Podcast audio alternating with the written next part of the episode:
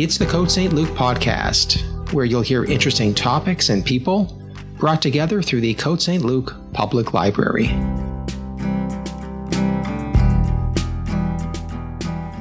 Hello, uh, this is Steven Tomlinson of the Côte Saint-Luc Public Library, and today I'll be continuing with part two of my history of the Oscars. Now, if you'd like to hear part one in this series, you can find it on the city's SoundCloud page, the City of Côte Saint-Luc's SoundCloud page, episode number 259, 259. But before continuing with that history, I think it might be interesting to review, or at least offer a few remarks on the most recent Oscars ceremony. Uh, that is the 93rd iteration of the Academy Awards, of course, which took place just about 10 days ago from this recording. Now, the first thing to note is that the television audience dropped to a record low of less than 10 million viewers. Now, certainly that's a far cry from what it uh, used to be in decades past. But uh, it's also a far cry from what it was only last year, representing a whopping nearly 60% decline from last year's figure that showed about um, 24 million people had tuned in to that telecast. Now, there are many reasons for the decline in the popularity of the Academy Awards. Uh, and this has uh, this has been a decline that's been ongoing for many years now. But I think the slide in viewership reflects a trend among live awards shows generally. I mean, people just don't watch much live television anymore. Everything is um, time shared, if that's the right phrase. In other words, we can really pick when it is we want to watch something, right? That's the um, the great uh, the great uh, wonder and availability of uh, streaming, as well as recording on our personal video recorders, at least for those of us who still have cable television. Now, um, I say that uh, live award shows in general are in decline, and certainly TV audiences for September's Emmys and the Grammy Awards uh, only last March, they also drew their lowest audiences ever. So it's not just the Academy Awards. And the ratings for the Golden Globes in February, they also fell just about 60% from a year earlier. Now, of course, the, um, the Oscars and Hollywood in general has known this and has been attempting any number of uh, ways in order to uh, address these declining uh, viewership numbers. Um, and this year, certainly hoping to draw more viewers while adhering to pandemic safety measures. Um, this year's producers, led by the film director uh, Steven Soderbergh, um, they tried a few new things. For example, the awards were broadcast uh, for the first time at a historic train station in downtown Los Angeles, of all things, and this was thought to offer the possibility of a more intimate setting with only nominees and their guests in attendance. Of course, many of us who are um, of a, a, slightly older vintage will remember um, awards ceremonies held in the Dorothy Chandler Pavilion with a um, a large, very large number of the people in attendance. But uh, evidently, that didn't work. Um, as I said, the audience was uh, really quite tiny for this year's ceremony. And of course, this has been something that's been going on for many years now, though never so precipitously as this year have the uh, the audiences uh, dropped so far. Certainly, younger people seem less interested these days uh, than do I would say older audiences, you know, audiences of my own generation in the late 50s and, and older. I mean, we all grew up watching um, the Academy Awards. It was a kind of uh, a shared event, right? It, it, was event television, and certainly we would have uh, grown up watching them with our families and and our friends and discussing them the next day at school or at work, and that's they just don't seem to have that relevance anymore. I mean, the, the possibility for entertainment these days, especially for younger people, is is you know we're often into computer games, for example, is is just is just too fragmented. There's just too many options, and the immediacy of attaining those options um, that just weren't available in the past. Uh, that that's just too great. I mean, just think of the immediacy of streaming just about anything, streaming just about anything you want to watch or listen to or play or do at any time, for example. I mean, it's never been greater than it is today. So there's just way too much competition for the Oscars, competition that just wasn't present in years past.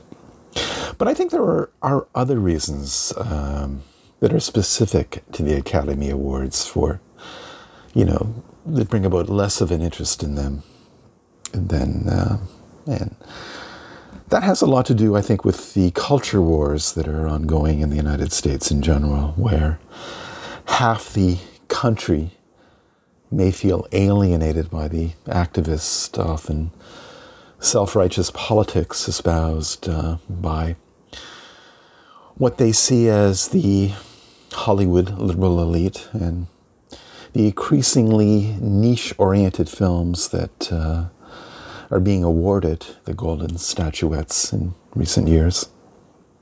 And of course, the allure, aura, and glamour of the movie star just isn't as pronounced as it was in years past.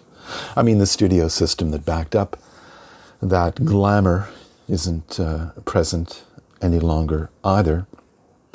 And of course, there's never been such a wide divide as there is today between what Hollywood considers award worthy and the big popular movies that once attracted crowds to the theaters before the pandemic. Nevertheless, this year's uh, show featured a historic Best Director win for Chloe Zhao who became the second woman and only the second woman and the first woman of color, if that's the right phrase, to take home the prize for Best Director. Her film Nomadland won the Best Picture Award, and its lead actress, Frances McDormand, won the Best Actress prize as a, if you know, haven't seen the movie yet, and a lot of people haven't seen the movie, as a uh, she plays a widow in a depressed uh, or from a depressed Nevada mining town who who has turned her van into a mobile home and set out on the road taking seasonal jobs and making friends along the way. Um, it's something I talked about last week, so you might want to uh, check out my recording on uh, lockdown viewing, which you can also find on the city's SoundCloud page. Nomadland, as I discussed, is based on a 2017 nonfiction book by Jessica Bruder, and it features real life um, so called nomads in supporting roles as fictionalized versions of themselves. The other Best Picture nominees um, this year were the uh, Vietnam era courtroom drama, The Trial of the Chicago Seven, the black and white 1930s Hollywood drama Mank, the Me Too revenge tale, Promising Young Woman, the South Korean immigrant story Minari, the Black Panther biopic Judas and the Black Messiah, the dementia tale The Father, which also won the Best Actor Prize for Anthony Hopkins. And finally, among the Best Picture nominees, Sound of Metal, which is um, about a deaf drummer, in which you can find and watch on the cities or the libraries, the Côte Saint-Luc Public Libraries Hoopla digital service. I guess all in all, it was a snazzily produced show. Something really made with um, the, televi- the television viewer in mind, even if there were not that many, or at least as many as hoped for.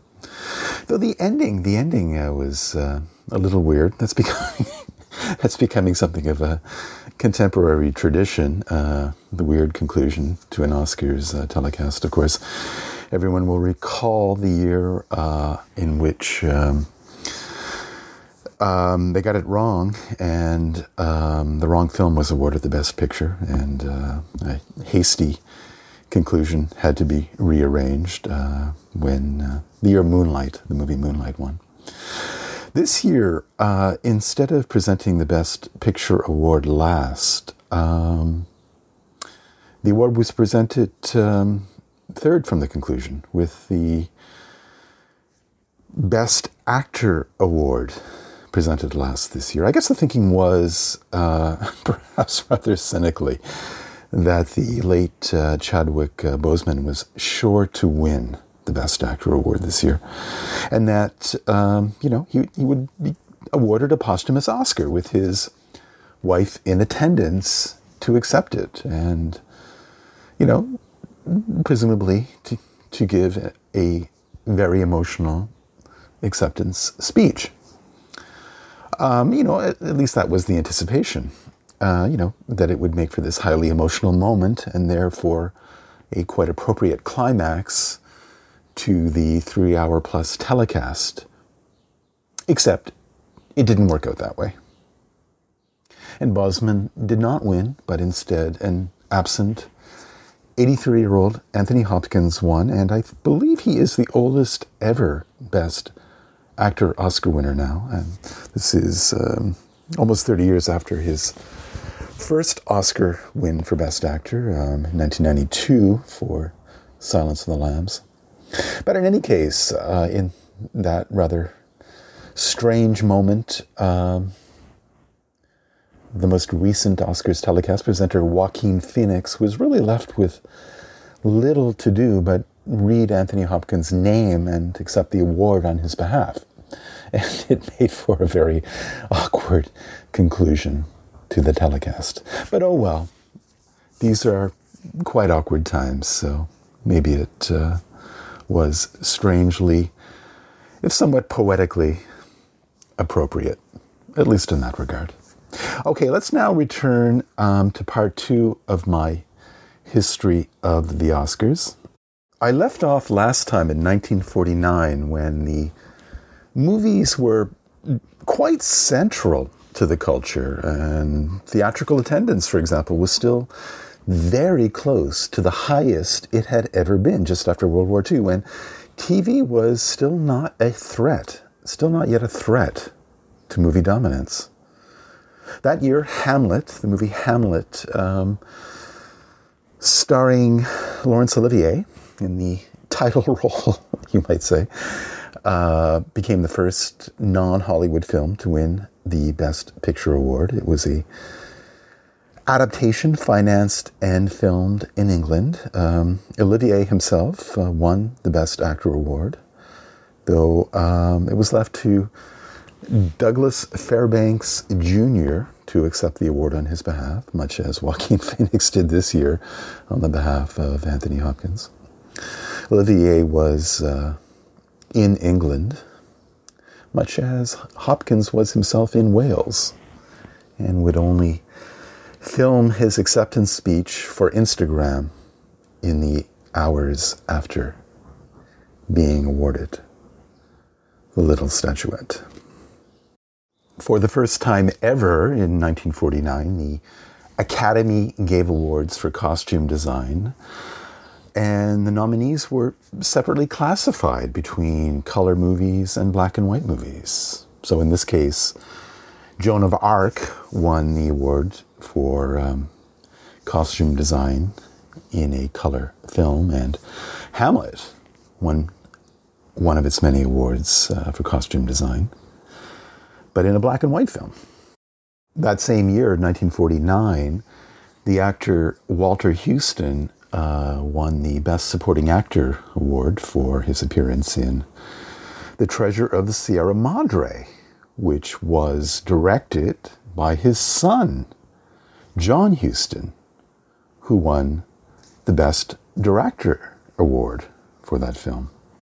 They would not be the last in the Huston clan to win Oscars. Um, Anjelica Huston, um, who is uh, John Huston's daughter, she would win the Best Supporting Actress award in 1985 for her performance in Prizzi's Honor.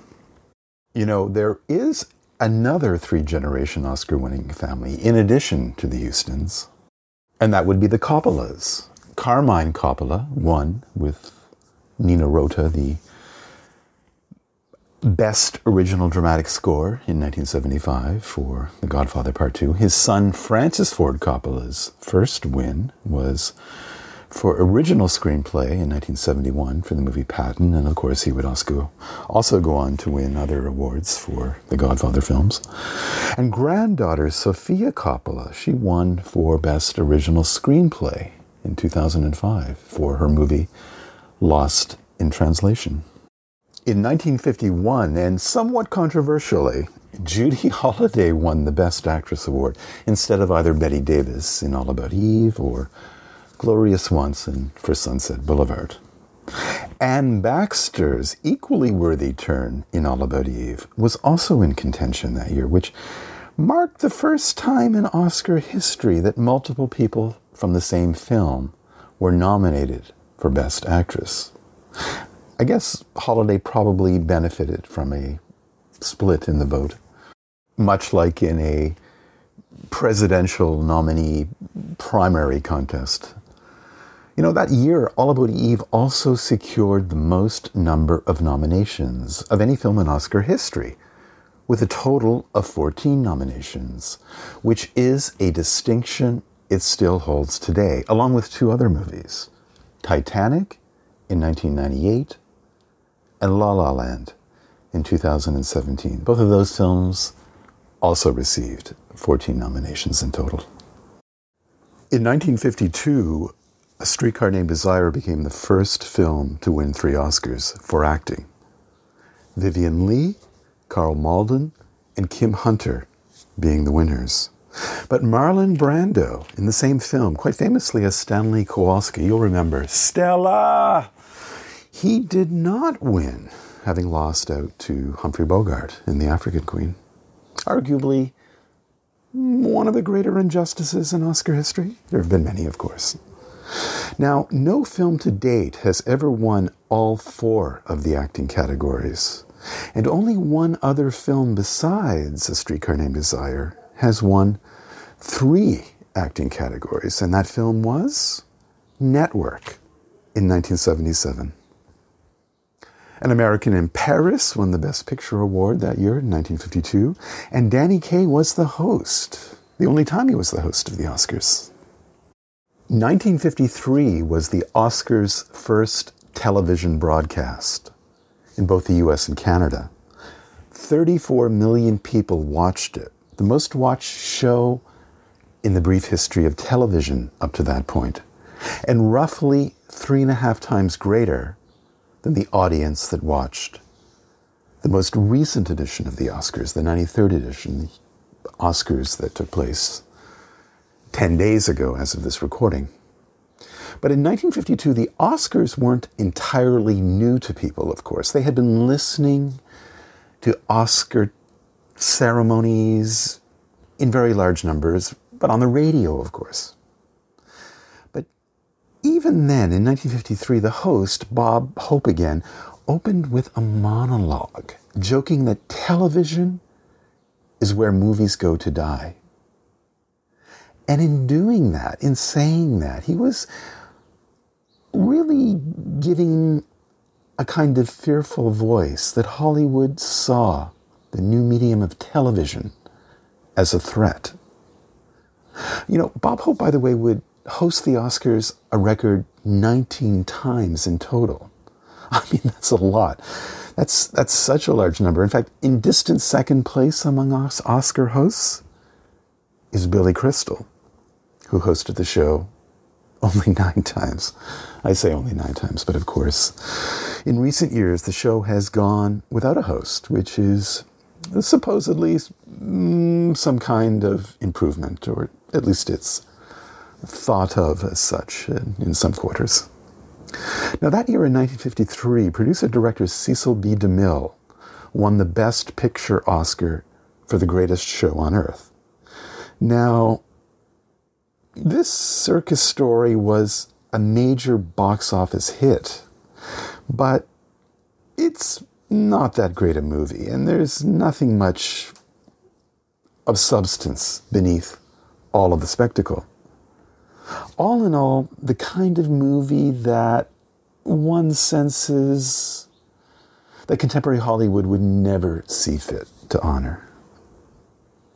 But even in 1953, its win was partly ascribed by many onlookers, many Hollywood insiders, to voters wanting to reward producer Cecil B. DeMille for his legendary career, as well as because of the fear mongering political atmosphere of the time. I mean, something's never changed, right? Just the direction of the politics, I guess. Now, by way of example, both fellow Best Picture nominees, High Noon and Ivanhoe, this is 1953, remember, were written by blacklisted writers. Writers blacklisted because of their either current or former left wing politics. Now, Stanley Kramer, the producer of High Noon, he certainly believed that politics, the politics of the time, had determined the winner of the Best Picture that year. He had this to say in his autobiography, it's a mad, mad, mad world, a life in Hollywood. And I quote him here I still believe High Noon was the best, best picture of 1952, but the political climate of the nation and the right wing campaigns after High Noon had enough effect to relegate it to also ran status. In 1955, Grace Kelly, who was then at the height of her popularity, won the Best Actress Award for the movie The Country Girl.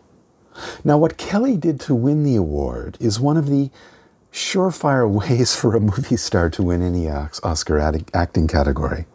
What she did was she deglamorized herself, just as actors and actresses have done for decades. As the dowdy wife of an alcoholic, her portrayal was 180 degrees away from that pristine image, public image of, you know, great beauty that one associates with uh, Grace Kelly to this day.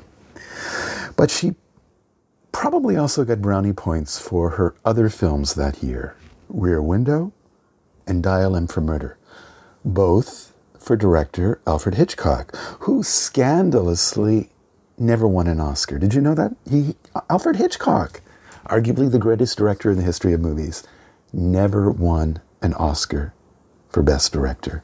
I believe he was given a Lifetime Achievement Award at, at, at some point um, before his death, but he never won an Oscar for one of his films, which I think really, when you think about it, underscores just how dubious the entire thing of awarding, uh, you know, um, you know, giving awards for performances in movies is, you know, on the level of lasting aesthetic value.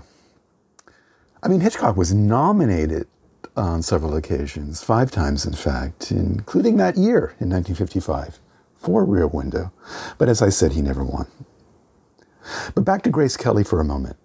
Judy Garland was widely expected to win for her turn in A Star is Born, the remake. One of, what is it now, four remakes of A Star is Born? Uh, but in 1955, um, Judy Garland was so widely expected to win that a camera crew was set up in her hospital room where she had just given birth to her son so that she could give her speech. I mean, such was the anticipation. Just as this year, many anticipated um, Chadwick Boseman receiving a posthumous Oscar for his performance in Ma Rainey. But that year, in 1955, when Judy Garland lost to Gene, uh, to Gene Kelly, to, to Grace Kelly, the crew immediately packed up and left. What did Groucho Marx quip afterwards? In a telegram that he sent to Judy Garland sometime after the event, he said, This is the biggest robbery since Brinks. You know, something we might consider is that the Oscars are mostly a marketing tool for the Hollywood film industry as a whole. I think that is primarily how they can be seen over the course of nearly 100 years now. You know, that they don't necessarily represent any absolute standard of excellence or quality in filmmaking or performance and that they really never have. I mean, who gets to decide what is a great film or performance anyway? I mean, who who who can say it's such a subjective thing, right? I mean, you can't quantitatively measure those things. It's not a science, you know. Or it's not like a sporting event, you know, where one team scores more than the other team, right? That's quantitative. There's a winner. You understand. There's an objective measure by which to by which to arrive at a winner. Whereas with the Oscars, you know, it's it's it's really all about the particular taste of a finite group of people at any specific point in time. And as such, we can see that there have been many examples of when the Oscars got it wrong throughout the years, throughout several decades, when it comes to the particular case of Alfred Hitchcock as just one glaring example. In 1956, the Best Foreign Language Film category was introduced, with Federico Fellini's La Strada being the first winner in this category. You know, the great uh, Italian director Fellini, this would not be the last time one of his films would win the award. In fact, he would also win that category, the Best Foreign Language Film category, on at least three subsequent occasions, if my memory serves. Um, in fact, he would win it again the next year for Nights of Cabiria in 1957, and he won it again in 1963 for Eight and a Half, and then 10 years after that for Amarcord in 1973. So, uh, all in all, Fellini has done quite well um, by the Academy Awards. Up until that uh, very first victory in 1956, the category of Best Foreign Language Film did not, uh, as I said, uh, exist.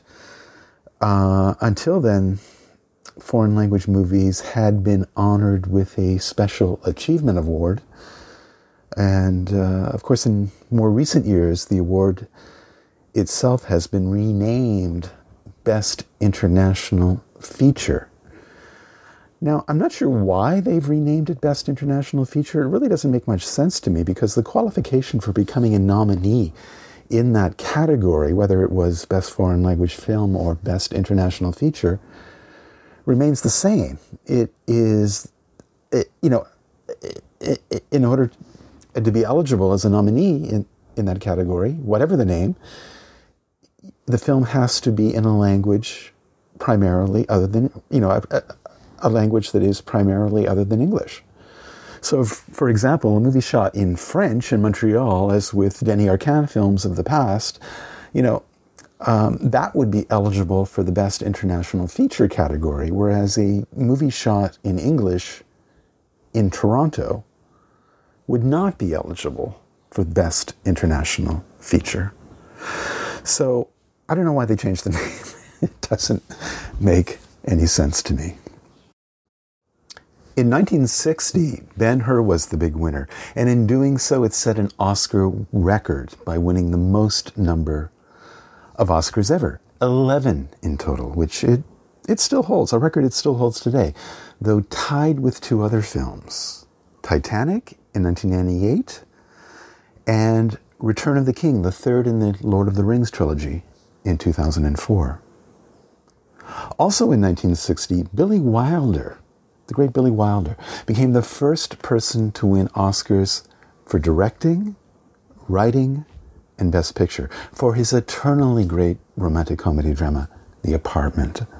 Now, in retrospect, Shirley MacLaine probably should have won the Best Actress award that year for her role in The Apartment, you know, as the, I'm sure you'll recall, as the jilted mistress of Cad Fred MacMurray and the companion of fellow sad sack love interest Jack Lemmon. But she lost to Elizabeth Taylor in Butterfield 8, a role that Taylor openly loathed. But nevertheless, Taylor had the public sympathy that year, having suffered a near fatal bout of pneumonia while shooting Cleopatra just weeks before the Oscars. And um, frail Taylor showed up at the Oscar ceremonies with a visible tracheotomy scar on her neck to accept the Best Actress award while half her competition, as I understand it, didn't even bother to show up because they were sure she was going to win. And she did. And what did uh, Shirley MacLaine, what did she famously quip uh, afterwards, if somewhat, somewhat wickedly? She was a, Shirley MacLaine is quite the wicked wit. She said, I lost to a tracheotomy. Now, six years later, Elizabeth Taylor would win a second Best Actress Oscar for her indisputably tremendous, if rather histrionic performance in Who's Afraid of Virginia Woolf. But perhaps we'll we'll save that for another time um, and call a wrap on things here with part two of my soon to be epic series on the history of the Oscars and say that I hope you'll look forward to future installments in this series when I'll provide more information, more insight and opinions about this venerable institution of the Academy Awards, including a continuing discussion on present day controversies and challenges and where the Oscars might go from here. So please join me then. And remember, if you have any comments or questions, you can best reach me at stomlinson at cotesaintluc.org or by means of the library's Facebook page, or even by calling the library at 514 485 6900 and leaving a message. All right, all the best, and bye bye for now.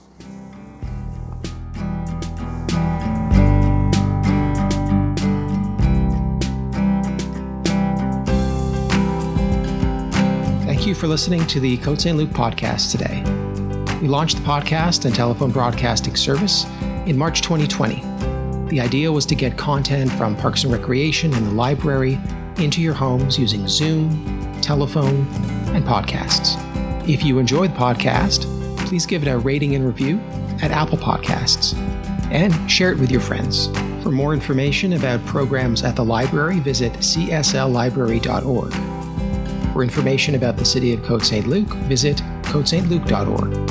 Have a great day.